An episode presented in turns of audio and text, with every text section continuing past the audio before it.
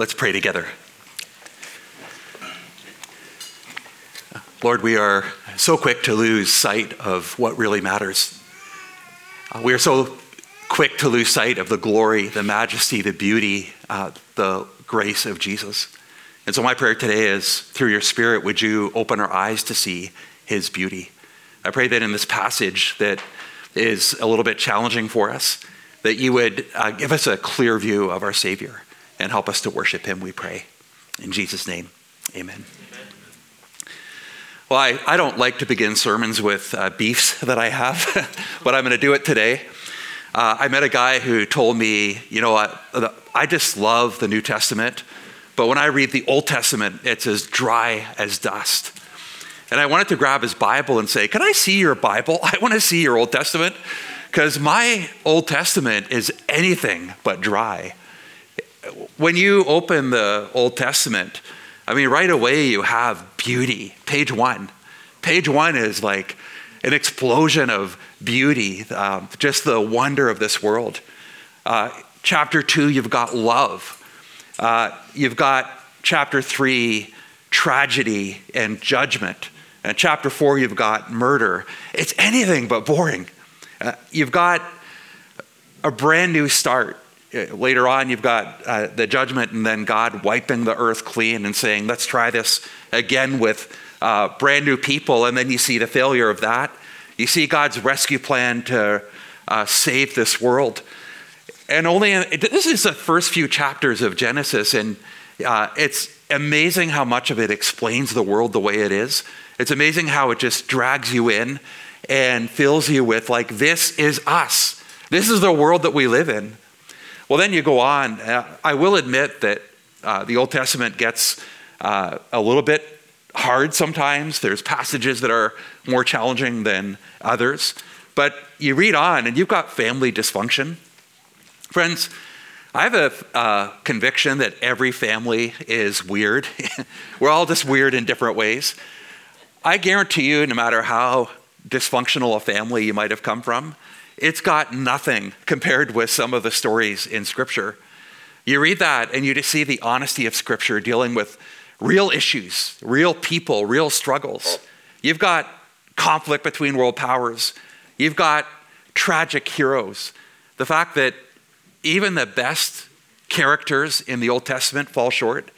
You've got stories of deliverance and grumbling, of wars, of repeated cycles of judgment. The Old Testament really, I would argue, is unrivaled in all of literature. If you're here today, if you're not a believer, uh, I would t- tell you if you have even no interest in spiritual things, just from a purely uh, literate point of view, if you read the Old Testament, it's amazing. It, it explains so much, but we believe it's more than just a great work of literature. It actually explains the world, it's God's revelation to us. Amen. And one of the things you see in the Bible that's strange for us today are angels.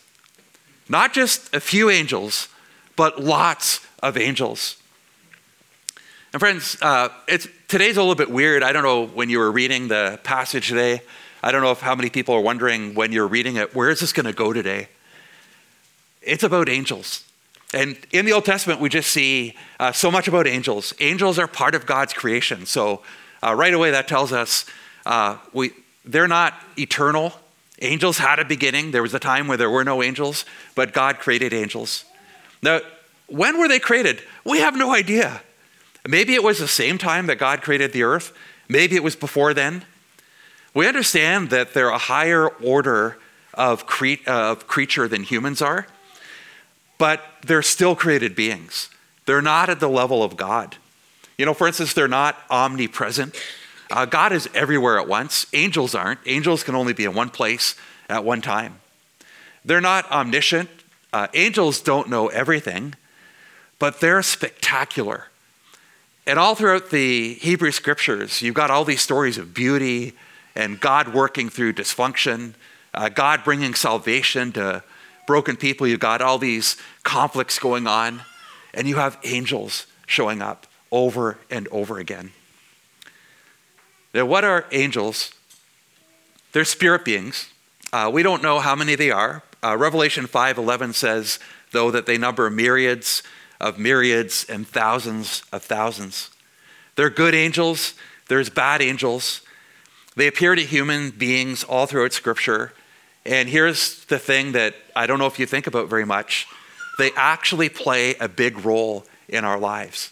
Were you aware of that? Right now, angels play a big role in this world and in your life. I'm going to quote, uh, I, I was trying to summarize, like, how do I actually, because we don't think of angels, how do I actually summarize what Scripture teaches about angels? So uh, let me just quote one work that describes what angels do today. According to Scripture, angels work in the destiny of nations for the good of God's people. You open the newspaper, you read about, uh, and I don't, under, I don't pretend to understand this, but you read about wars, you read about conflict, you read about this nation coming against this nation. And what Scripture teaches is that actually there's the spiritual realm, angels are active in what's happening in this world.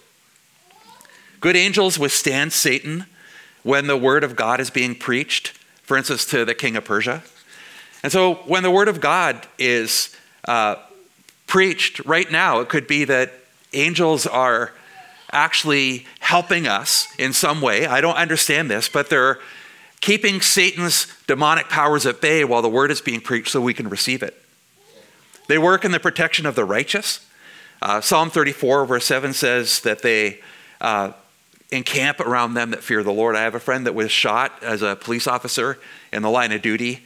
And uh, when he was shot, he was taken to the hospital. He didn't know if he was going to live or not. And that verse came to mind that the angels of the Lord encamp those who fear him. As pastor showed up and said, I've got a verse for you. The angels of the Lord encamp around those who fear uh, him. Now, angels are active in protecting us. Who knows how many tragedies we've missed uh, because angels have been sent by God to protect us. Uh, they deliver God's people from enemies, for instance, they delivered Peter from prison. They reassured Paul in the storm and the sea. They're given charge to keep the righteous in their ways. Uh, Psalm 91, in the passage we talked about, says that they're ministering spirits to those who are heirs of salvation. So God sends them to minister to those of us who've trusted Christ. They represent individuals before the throne of God, essentially.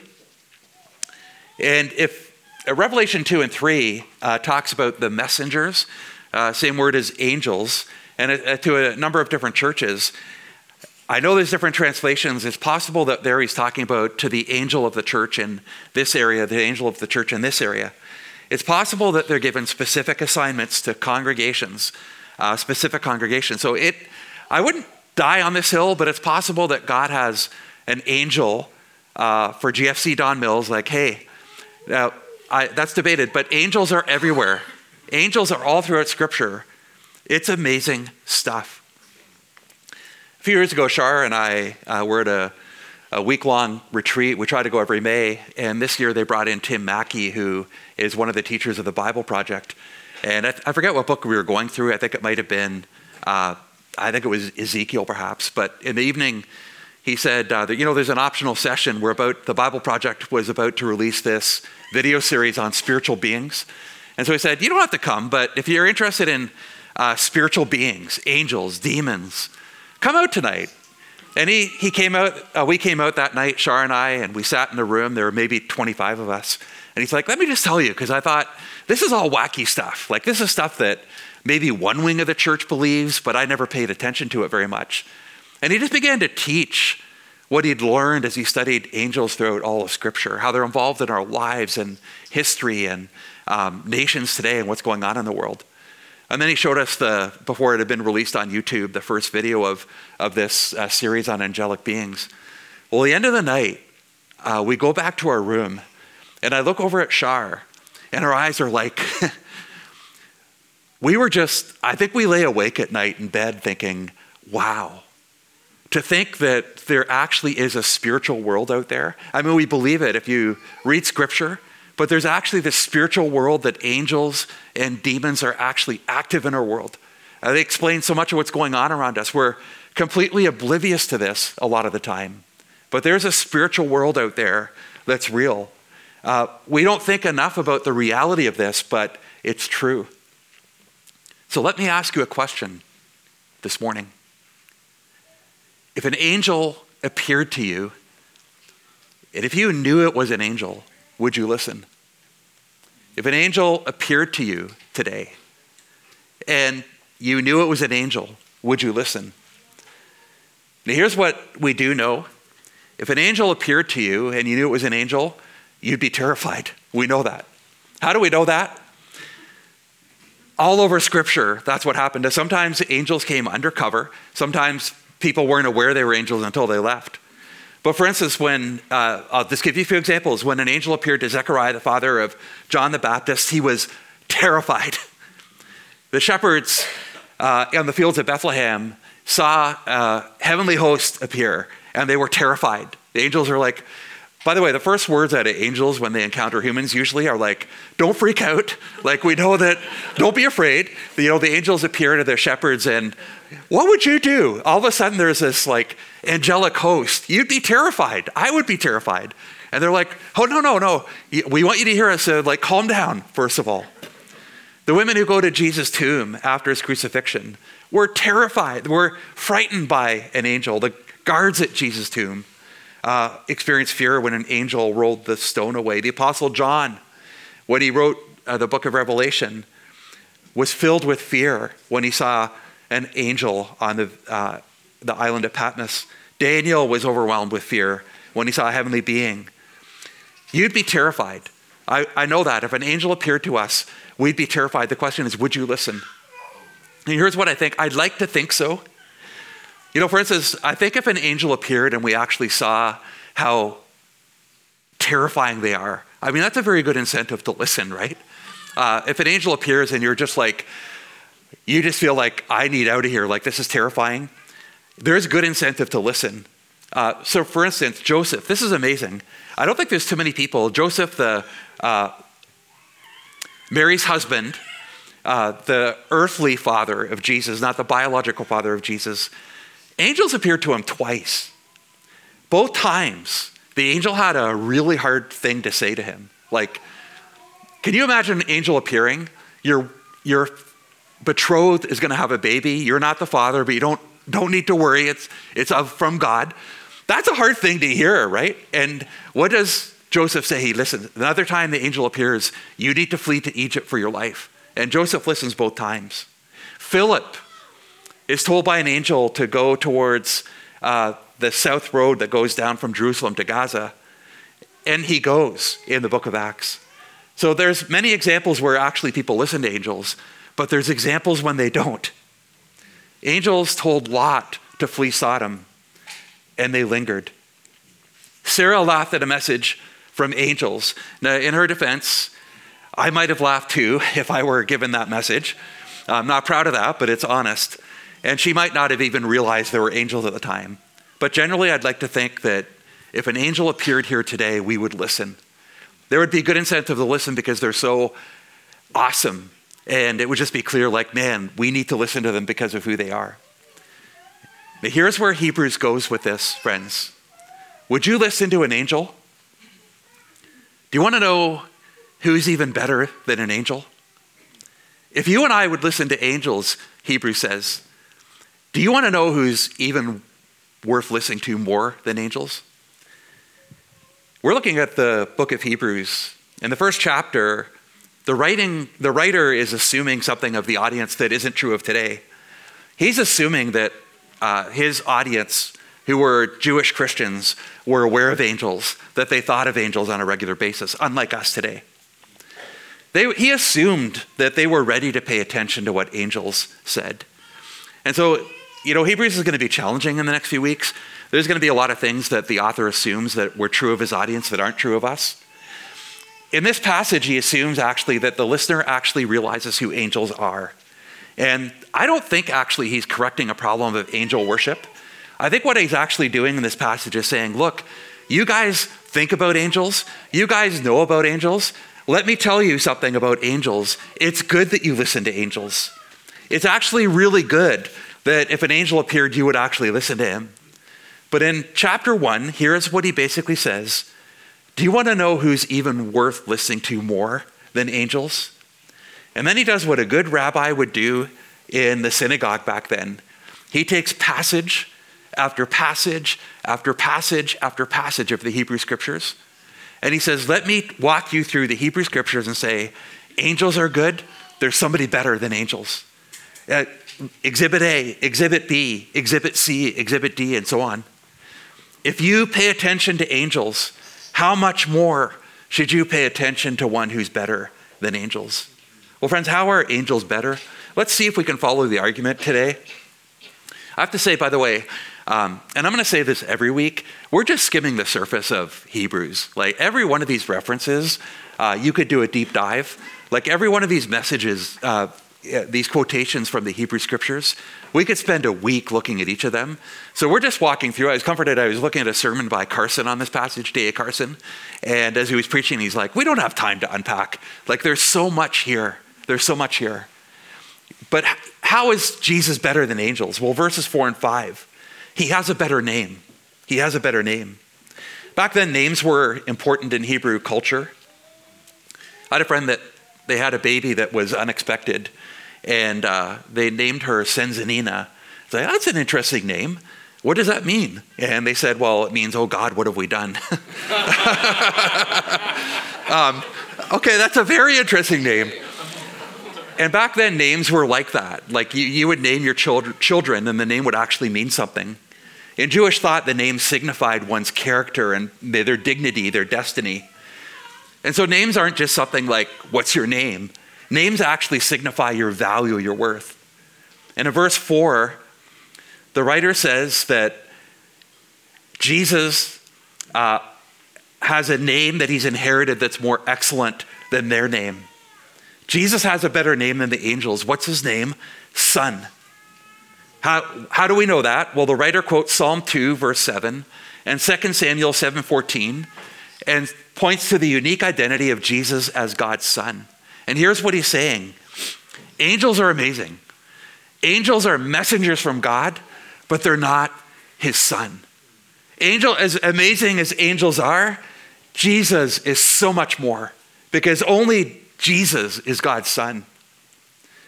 I think of Luke chapter 1, where the angels appeared. This is from the mouth of angels themselves. He will be great. He will be called the Son of the Most High. Angels themselves are like, we're just angels.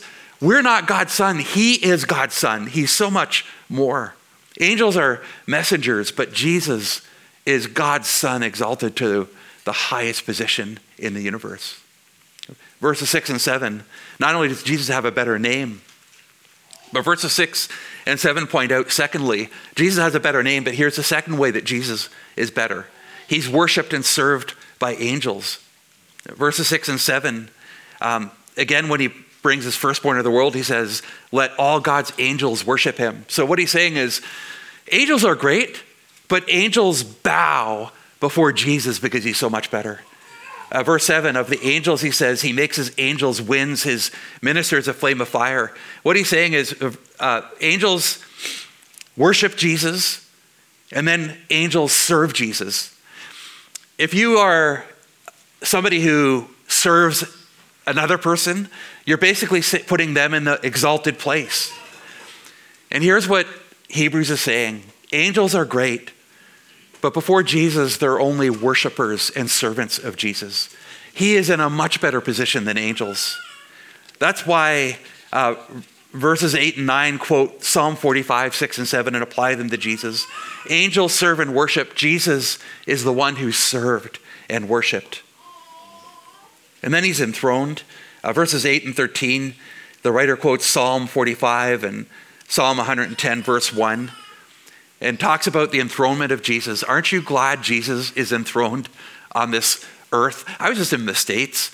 Everyone I talked to is like, we do not like the election that's coming up next year. We have no good choices. I don't care whether you're like what your political persuasion is. Everyone's like, we have no good choices. Whoever wins next year, we're not happy about it. Aren't you glad that we're very happy with who's on the throne of the universe?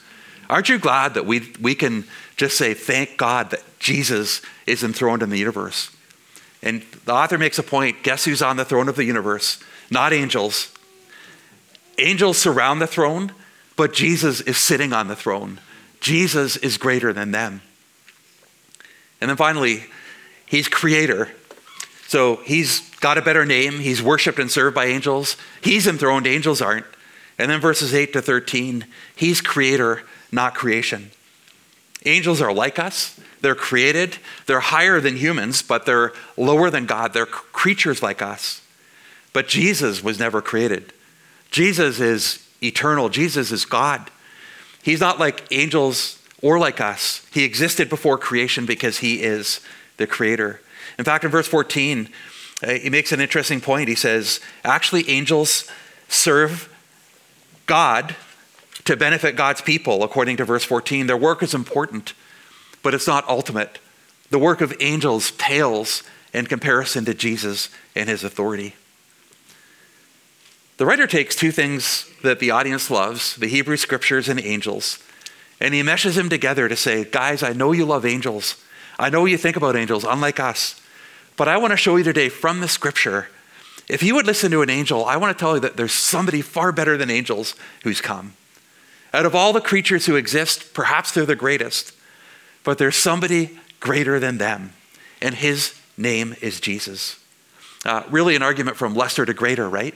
If you, if you respect angels, how much more should we respect and listen to and treasure and love Jesus? All right, uh, this morning I was talking to Shar about the sermon and saying, like, this is going to be hard because the first half of it really is predicated on this whole thing of angels. And she's like, yeah, we don't even think of angels.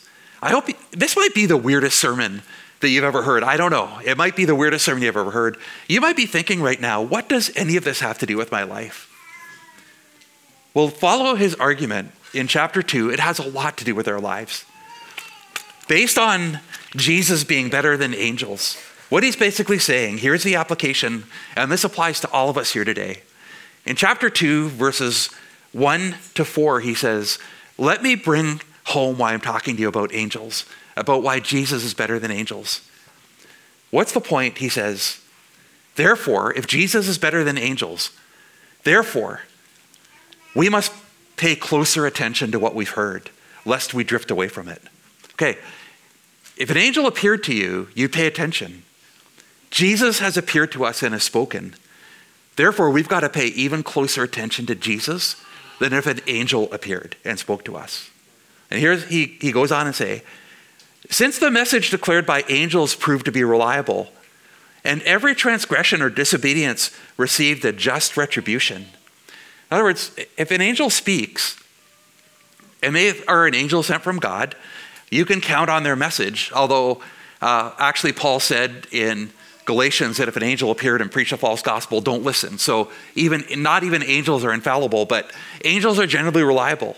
If you'd listen to an angel, and if you disobeyed an angel, there would be consequences. How much more do we need to pay attention to the message that comes from Jesus? In fact, he goes on, he says, How shall we escape if we neglect so great a salvation?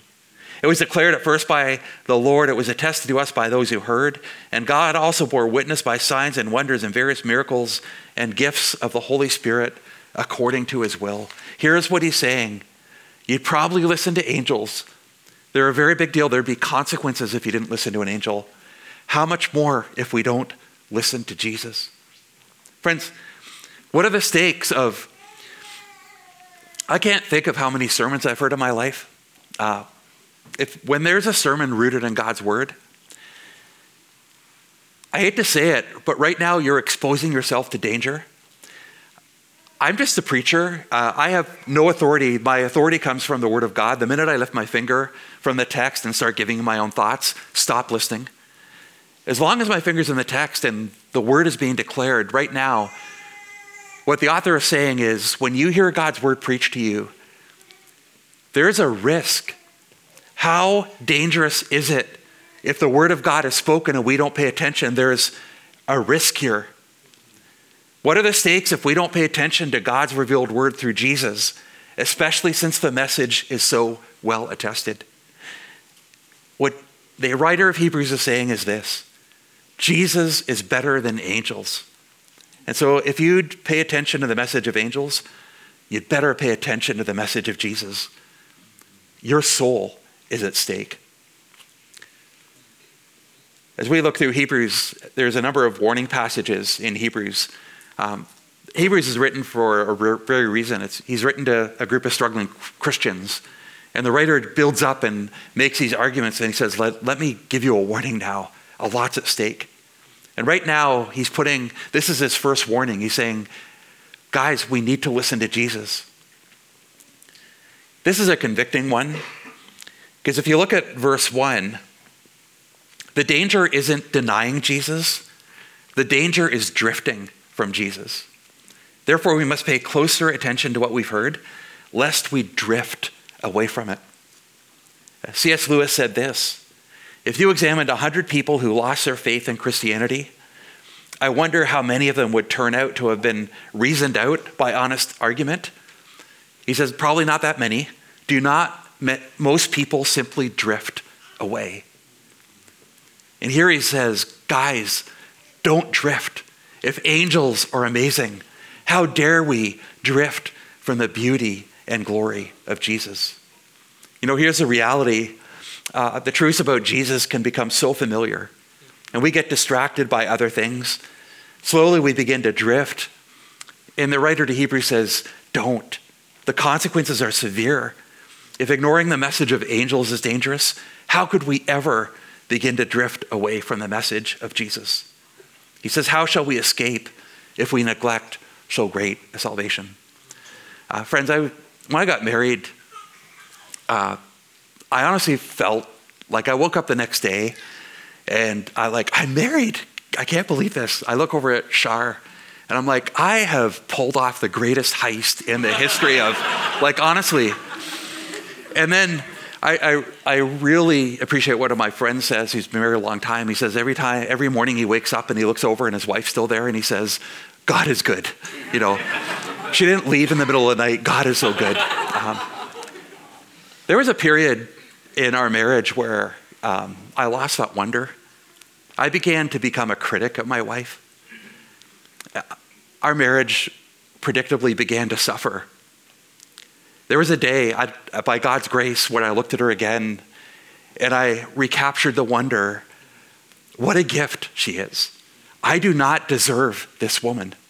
She is one of God's, she is one of God's greatest gifts, apart from a very short list, my salvation. She is one of God's great gifts in my life. But for a while, I drifted. I lost the wonder. And things got a lot better once I recaptured that wonder. I think what the writer of Hebrews is saying how many of us came to Jesus and he radically transformed our lives? And when he did, we said, I can't believe the grace. But over time, we take it for granted. Our hearts become cold. And the writer to Hebrews is like, don't let it happen. Take a fresh look at the beauty and glory of Jesus. Uh, pretend it's the day after he saved you and look at his wonder, look at his glory, look at his majesty, and recapture the wonder again. Drifting is infinitely dangerous, John Piper says. As Trevin Wax says, we face our greatest danger not when errors start to win, but when old truths no longer wow. Uh, your greatest danger isn't perhaps heresy. Your greatest danger is drifting, losing the wonder of Jesus. He says we receive good gifts from God and we grow bored with blessings, spiritual dullness, blurry vision, hardness of heart. This is the challenge for the church. He goes on later and he says, We, won- we wander when we lose our wonder. We wander when we lose our wonder. Friends, what's the solution? Verse 1 says, Pay closer attention. This morning, friends, whatever's on your mind, pay closer attention. Put on your glasses, gaze at the glory of Jesus again. See his majesty, see his beauty, see his greatness. This is, by the way, something that requires ongoing action. Keep doing this. The minute we stop doing this, we'll start to drift, and drifting is infinitely dangerous. Here's what Hebrews is telling us angels are great, but there's nobody better than Jesus. There is no greater message than the message of the gospel that Jesus came to bring. That Jesus has done everything necessary to undo the damage of sin and ultimately the world. And that calls us to turn to Him and trust Him. Friends, there's no creature ever who lived that is remotely as great as our eternal God, Jesus Christ, the Son of God Himself. The stakes are high, and so pay careful attention and don't drift away. Now, Father, we see one of the great dangers facing us. We've heard about Jesus, but Lord, we're so prone to drifting from Jesus and starting to value lesser things. We wander because we lose our wonder. Or the reality is, uh, it wouldn't even take an angel to impress us. I know that I'm blown away constantly by lesser things than even angels. Uh, I think of the concerts I go to or the sports events that get me so excited. Um, Lord, there's one better than all of that. There's one better than even angels, and that's Jesus. And so I pray, would you help us to pay attention to the person and beauty of Jesus? I pray that you would help us to never lose our wonder at the amazing truths of the gospel and the amazing person of Jesus. Help us not to drift from that message. I pray today that you would help us to pay careful attention to that. Father, I pray that if there's anybody here who's never trusted in Jesus, I pray that right now they would look to Jesus. I pray that they would turn to him and realize he's so much better than anyone or anything else. And Father, for the rest of us, maybe who've trusted Jesus, Lord, help us to turn away from the glory of our careers, which is so meager, the glory of our possessions, which is really nothing. Help us to turn to the beauty of Jesus. Help us to see his goodness. Help us to see what the world can't offer. Help us to see he who makes our joy complete. Help us to see the only one that satisfies. We pray in his name. Amen.